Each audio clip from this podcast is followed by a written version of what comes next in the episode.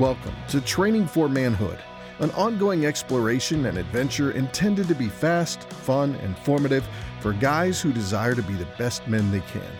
Young or old, there are always areas for improvement, growth, and maturity. We hope you'll pay attention and put into practice the useful advice you hear on this podcast. But remember, the goal isn't just to listen, but to do what you learn. Welcome to Training for Manhood. Welcome back to Training for Manhood. This is Dan Panetti, and uh, uh, I'm back with Gabe Boyd, and we're continuing a conversation about some of these uh, principles, uh, these five principles that uh, Gabe uses as he's training uh, boys, literally boys. They're, they're, yes. they're boys in, yes. in, middle school, and training them about the concept of what it means to be a man. He's already shared the first one, right? Men speak truth. Uh, he wants to share the second one, and I, I, know we're moving slow, right? Gabe, Gabe's laughing. We are moving we're like, slow. We're, move, we're, moving slow, but here's it's the okay, thing: each each one is is important to really uh, understand. Uh, and to be able to dissect. And so, uh, what's what's the second principle? Yeah, the second one is men serve others.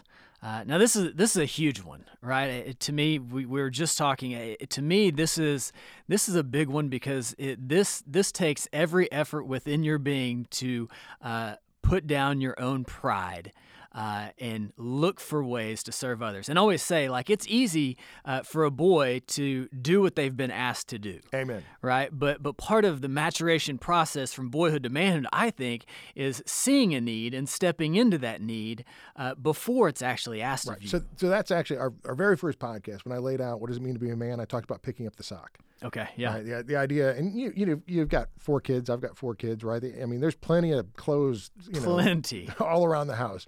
And the idea of right, I can tell my kids to go pick something up. Right. Right. And and if they're you know if they're uh, obedient, right, and and they're a good child, right, they pick it up. If they're if they're not, they just say you know hey, I'm not picking it up. It's not mine. We have a whole different issue, right? But the idea of manhood is you've got to do things even if you don't want to. There's things that you just have to do that you say, I don't care whose sock that is. I don't care how it got there. It just needs to be picked up. Right. right? Now, training the next generation to be able to see that and do that is really, really important. Yes. But I tell my boys all the time, right? It's it's the idea of, right? I don't I don't walk around the house, right, just kind of saying, hey, who can do this, who can do that. A lot of times we just do things that need to be done, right? And and that's the concept of manhood. Right. You got to figure out a way to get it done. You got to make it happen. And so, men serve, right? Tell tell us about right why that's an important principle. Yeah, I, I think I think the biggest reason that it's so important um, is because Scripture is always talking about just humility, right? That one of the greatest assets to any man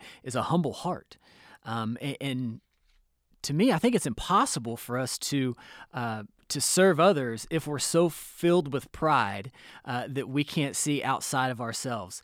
Uh, because serving others does not benefit me necessarily. Uh, in most cases, serving others, almost in every case, it's going to bless somebody else. Right, and it may cost me. That's right. Right. It, so it may be painful. So, an example. So, um, my wife and I, Tricia, um, we were driving to a Bible fellowship party, and uh, and we had um, dessert to take, right? And so I picked up the you know the world's greatest dessert, right, which is Bluebell ice cream, uh, to take out there. Because here's the thing: you ever you ever go like someplace and they you know people take things that like nobody ever likes, right? So my thought is always take something that at least you like, right? Because then at least you can at least part right? of it yeah, being so, right, you know, right. entirely self-serving, which, which we're going to get into. Anyway, so as as we're driving out there, it's so crazy, right? But we see a car on the side of the road, right, with a young girl standing next to it. You could tell she was having car problems, and as we drive past it, my wife just looks at me and she goes, "Really?" That's all she said. Really? And I was like, "What?" And she goes, "Are you not going to stop and, and just check and ask and see if she's okay?" And and I verbalized what was in my head, which is not always the right thing to do, right? But I verbalized what was in my head, and I said, "But we have ice cream, right? Right? So if I turn around and stop, and let's say there is a problem, right? I mean, you know, fifteen minutes, twenty minutes, an hour, whatever I have to invest in this particular person, the ice cream melts." You know, and so I would, right? I was right. entirely self serving, right. right? Thinking only of myself. And my wife said this one thing. She said, if that were me by the side of the road, who would you want to stop? Hmm. And I was like, oh, oh, that hurts, right? Mm-hmm. I don't just want some random person to stop who, right, might put my wife's life in danger. You right. know what I mean? Like some, uh, like I want somebody like me who's going to do what's best for the person. Right. So I turned around, stopped. It actually ended up being somebody, right, that we we had never met. We ended up meeting this person, and you know, have been lifelong friends with them because it, really, it's a weird thing, right? That's so cool. So it's kind of a kind of an odd, you know, story. But I but I thought about that concept, right? Is just men serve, and what you're talking about is men serve others, right, not themselves. Mm-hmm. That's right. Because being self-serving, that's that's pretty easy. Self defeating at that point. yeah. But the idea of men serving others is right. You have to be able to not only see the need, right, but you have to have a desire to go ahead and make the you know the choice uh, to sacrifice maybe something that is you know it may be a good thing that you're doing but you have to sacrifice it for the needs of others Right. right and i think you know we we promote in our culture that it's okay to serve if it's kind of like a win-win situation That's right. right? Like, hey, I'll do for you, you do for me, right? And people go into marriage with that concept, right? Like, marriage is a 50 50 contract. You know, I love you, you love me. And I'm like, no, marriage is not a 50 50 contract. Marriage Yeah. is 100 0. Right. When I when I stood at the altar and I said, "Hey Trisha, I'm going to love you for better for worse, rich or poor, rich, you know, and sickness and all the different things," right? Yeah. I didn't do that saying, "I'm going to do this if you love me back," Right. right? I did this and I said, "Hey, I'm going to do this regardless of what you do." That's right. And then Trisha took the same, you know, covenant and said, "I'm going to do this regardless of what you do," right? Which I'm very glad for, right? Because you know, when I'm a bonehead, I'm like, "Hey, man, you got to love me anyway." Right. Um, but that's the that's the concept is men men serve, and what you're saying is men don't serve when it's to their advantage. Correct. Men don't serve just when it's good for them. Men don't serve when it you know fits their schedule. Right. Men serve, right, when the need is there That's right. right? And so um, I just went recently and uh, had a, a, friend of a friend, right, who uh, you know struggling with uh, a particular uh, physical ailment, and they had to move. And so um, Parker, my second son, and I, he's he's a friend of them. Um, we showed up to help them move, right? And just the idea of there were a ton of men um, not there that could have been there, that should have been there, that weren't there. Um, that you know, is it was a, it was a Saturday, and I'm sure you know some of them were playing golf or spending time with their family or doing whatever. But the idea that men serve others when the need arises, that you car- you literally learn to carve out time to put others ahead of yourself. That's the concept of manhood that you want to get across to young men, right? That's right. That's right. Yeah. You know, one of the things that I that I have written down here is that is that pride kills humility. Yep. But serving others builds it. Serving others builds it. Right. That at the end of the day, like if I if I see no job is below me, that that I actually have I have a duty to be able to do anything that is asked of me, whether it's stopping at the side of the road or picking up a sock or picking up the dog poop in the backyard, right? Like there's no job that that I stand above saying I'm too good for that. Yep. Um, that that's not what true manhood is, right? It's seeing the need that that, that is there, uh, and then and then running into it, uh, and actually performing that task or s- speaking those words as we talked about last time. Yeah, it makes me think. I've got um, one of my wife's cousins, uh, Jason, was going through seminary, uh, and he needed a job while he was going through seminary. So he, he worked at uh, Costco, uh, and I remember him coming over one time and he was talking to the kids, and like, well, what, you know, what do you do at Costco and everything? He's like, well, uh, primarily I clean toilets, and they were like, what? He's like, well, that that's you know, I'm the guy behind, right? You know, stocking shelves and cleaning toilets and doing all the grunt work, right? Right. And they were so amazed, right, that a guy who was going through seminary that's going to be a pastor, right? And it's like, why wouldn't you do something like you know cleaner and nicer and better and everything? He's like, I need job that I need a job, right, that that fits my schedule. So I'm in class all day, so I need to work at night, right? And I need to, you know, and so it's just kind of the there's nothing beneath me. Right. I just need a job that you know makes some money, right? I don't need a uh, you know a job that you know does this and everything. I don't need a job with a particular title. I don't need this, whatever. I mean, but I'm willing to clean toilets because God's called me to something. I need to get that job done. That's right. And I think that's the concept that you're talking about, right? Is so many men have this particular pride, right? That maybe they've reached a level of, you know, hey, do you know who I am? Right. Right? And it's like, yeah, but do you know the job that needs to be done? Yeah. right? That's the concept, right? I don't care who you are, what titles behind or in front of your name. The idea of a man is that he's willing to serve others even if it costs him something. That's right. Well, and the, and the hard thing I think too is the fact that within our culture, like uh, especially here in the West, our kids are growing up with a great sense of entitlement. Right. I mean, they think that everything should be given to them. Right. Um, and I think I think the power of seeing men who say, "Well, this I actually have to work for these things, but not only do I have to work for these things, but nothing is below me." Um, I, I can and will do anything that serves others for the good of others, not for the good of myself. And I think that kind of that mentality, and I think that modeling that kind of behavior for our boys is so so important uh, because it just like i said it kills the pride element it kills the entitlement whenever you see men who act out uh, just out of out of self out of I don't know I don't even know the words that I'm looking for, but they just act out of a place that says um, it's not about me.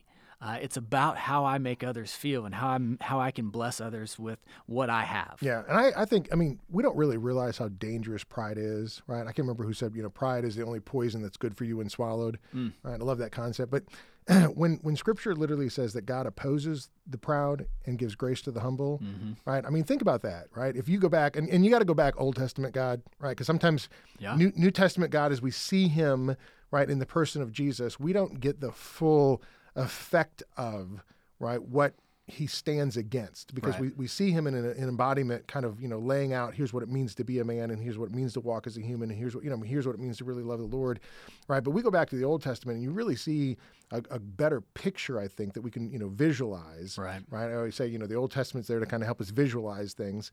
Um, but you see when god is opposed to the proud right what he does to those who are opposed to him right? And yeah. the, the, concept is, is I mean, he destroys them quick and That's furious, right? Right? Like, yeah. you know, I mean, it's it's a it would make a great movie, right? Right? I mean, you know, we we love those superhero movies about you know here's the bad guy and how do we destroy him, and what God is saying is, right? I oppose the proud, right? Right. So if you have pride in you that that there's something about you that's unwilling to serve the needs of others, right? That that there's a job too low for you to do. That mm-hmm. hey, that's not my sock. I'm not picking it up, right? If if that's what's welling up in you, right, as a young person, and you don't begin to prune that and begin to cut that away, mm-hmm. right? Then you're going to be that 40 year old proud individual, that 60 year old proud individual that I think a lot of people see as like successful because they have a lot of stuff. Right. Right. But what they don't understand is they don't have community because they don't have people around them because nobody wants to be around a proud person. Right. Nobody wants to be around a self centered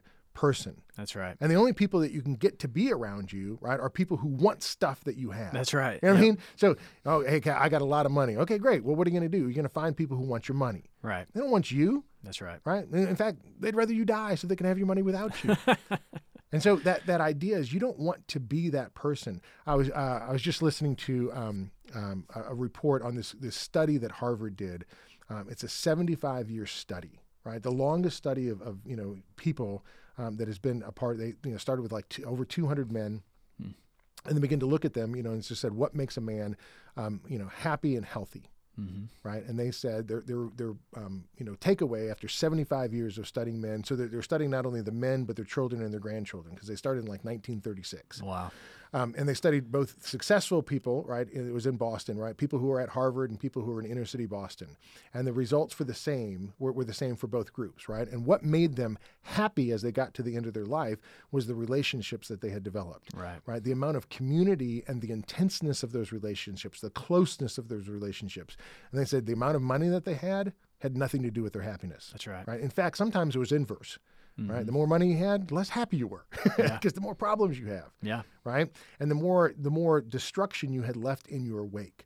And so the, the concept, right, of men serve others, right, this mentality that you're beginning to, to give to a young person is, right, um, you see other people as valuable and important. That's and what right. happens is, right, other people then want to be around you. That's right. Because you make them feel valuable and important because that's how you see them, that's how you treat them, right? And it's really a it's, it's weird, right? Men serve others and it's it's really a benefit to yourself. That's not why you do it. That's right, right. But you think about that as a life given to the service of others ends up making your life valuable because other people want to be around you. Right. right. Zig Ziglar made a whole career. That's right. right. About simply saying that over and over again. Right. If you want to be successful, how do you do it? You help other be, people be successful. Mm-hmm. Boom. You know, pay hundred dollars. There's a ticket. Have a Zig Ziglar book. Right. Right. His whole life and ministry in the workplace was about that particular principle. Is about serving others. Right. And that that's that's a great principle. Yeah, yeah, and, and, you know, at the end of the day, like we look at the life of Jesus, and that's that's what he did, right? He he came he came to serve. He he was pretty pretty obvious about that. But but you see the following that right. He didn't have anything to give anybody, uh, monetarily or possession wise, right? But people flocked to him because he was constantly serving. Yeah, it's crazy because Philippians 2 talks about, right? He didn't come to be served, right, but to serve, right? And you, I mean, you take that concept, right? He's he's the king, right? He's the King of Kings, the Lord of Lords, right? He's he's literally the Son of God. He is the Creator, right? And he comes to Earth, and what does he do as his ministry?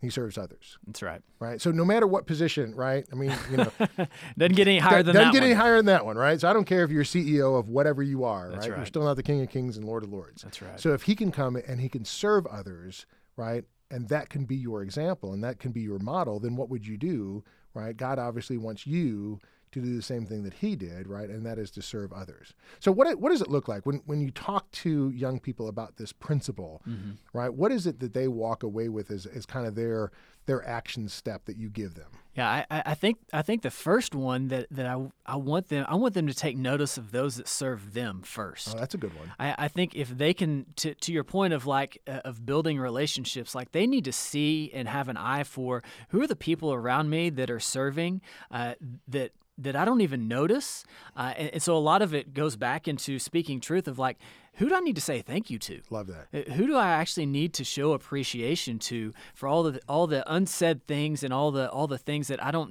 normally take notice of, uh, but that happen every single day around me? Uh, and so I think just taking notice of first and foremost, like the people that are serving you, and then to your point, trying to trying to emulate that to a certain extent to model that, or or even I, I'll just say to the boys like, hey, just pick one person in your family this week and, and do your best to serve them in any way possible, right? If it's your brother or sister, then take their chores for the week and just see what happens. See how that changes your relationship with them, and, and then pick somebody new the next week. Right, but I think just having a game plan of okay, who is the person that I want to I want to I want to put put in my crosshairs to serve just out of my way, go out of my way to serve that person. Yeah, I want to just see what wanna- that happens. Okay, so I want to go back to the those who serve you, Mhm. right? I think that's a that's a huge part to to stop and to think about, and then to just walk through your day, Mm-hmm. right? And and you know have a little mental note, right? I mean, you, you got your phone, right? Pull out your notes on your totally. phone and just start start typing in the names, right? And here's the thing: maybe you don't even know the names right, right? You don't even know the names of the of the people. Right? We've we've got uh, people who uh, serve us food. That's right. Because you know we work at a school and there's a there's a great lunch program. Uh, getting to know the names of the people who are there every day serving you. And, Mm-hmm. and and by the way, when when they're not there serving you and you're you're having to make food on your own at home and everything, That's and right, you realize, yeah. man. They do such an incredible job. Um, actually, we, we have a great story because um, I remember we, we were, uh, you know, eating lunch together, Uh-huh. and uh, and I was telling Gabe how incredible the Brussels sprouts were. right? Did I seriously? And and I don't know if you like Brussels sprouts or not, right? But like the greatest Brussels sprouts ever, ever, right? Are, are made right at the particular place that we work. it's and I just because they're they're just soaked, they're in, soaked bacon in bacon. grease. I know, I and- know. yeah. But but so Gabe, who's who you had never tried a Brussels sprout, Never right? had a Brussels sprout in my life. And I just said, hey, listen, if you're gonna if you're gonna try a Brussels sprout, these are the best ever. Right. And so you tried one. What happened? I tried one and, and, and it got in my mouth, and that's about as far as it got, uh, because it quickly quickly exited very shortly after. It was probably the most disgusting thing I've ever There had. you go. So, so Gabe does not like Brussels sprouts. we, we learned that. But in but in understanding that, right, the idea of people serving you, right, and um, and them doing right their job to take care of you, the people who are cleaning, you know, your your bathroom, the people who are taking care of your yard. I don't care what it is, right? Everybody has people around them um, that serve them, that make their life better, right? I mean, if, if, you- if you think from a from a large scale, right, you've got people who are in the service, That's right. right? They're in the military. You got people who are in the service industry, right? They're you know at hotel chains and different things like that. So when we go places, there are people who serve us. I mean, there's even names for those things, right? We got you know police officers, first responders, right, firemen, all the, right? What if what if we you know, had our, our uh, call to action this week be right, pay attention to the people who serve you, and then pick one, right, and let them know how much you appreciate that, Yeah. right? Not only do you want to be a person who serves, but there are people who serve, and you want to be an appreciator of that, Absolutely. right? You don't serve to get the appreciation, so they're not doing it to get that either. Right? They're not there to get your appreciation. They're they're there because they're doing their job and they want to serve and they want to do it well. But to give somebody appreciation when they're not looking for it, when that's not their goal, is such an incredible benefit to them, such an incredible ministry to them. And I think what, whatever it is, you find somebody who serves you, right, and you bless them in some way. You pay attention to that and you point it out. That's our call to action for this week. Find somebody who serves you, right? Pay attention to them and let them feel like they're valuable. Thank you for listening to Training for Manhood. If you found the conversation to be valuable, make sure to rate us where you listen to podcasts. Also, check out additional content on our website, training4manhood.com. That's training, the number four, manhood.com. Until next time, in the words of King David, be strong and show yourself a man.